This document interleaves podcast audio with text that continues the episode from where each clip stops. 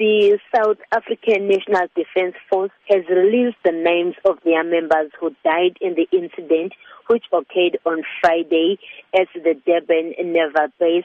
And the names of their members, they were a 41-year-old leading seaman, Mithral Ramdin of the Bluff in Durban, 26-year-old able seaman, Francois Mondel of George in the Western Cape, and 21-year-old seaman Hendo Tebok of Buckville in the Western Cape. Six men died on Friday in a sewage pit in the naval base in Durban in what has been described as a freak accident. Is it known when the names of the three public works contractors will be released? The Department of Public Works has also released the two names of workers out of the six people who died. The two workers who died are Thokozani Makoba, aged 40 from Kantla, and Pelelani Zondi, aged 27 from Greytown. And the sixth person has been identified as Warren Williams.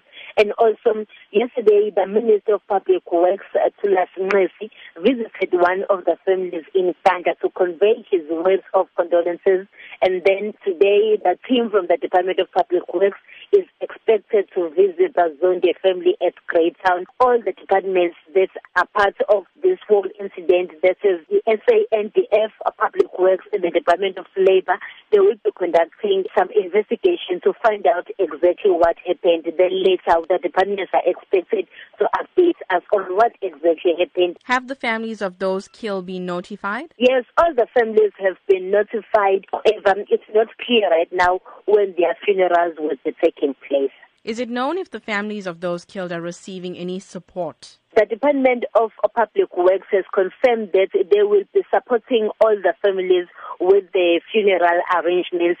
At the moment, they are busy communicating with the families to find out what assistance they need at the moment in order to be able to bury their loved ones with dignity.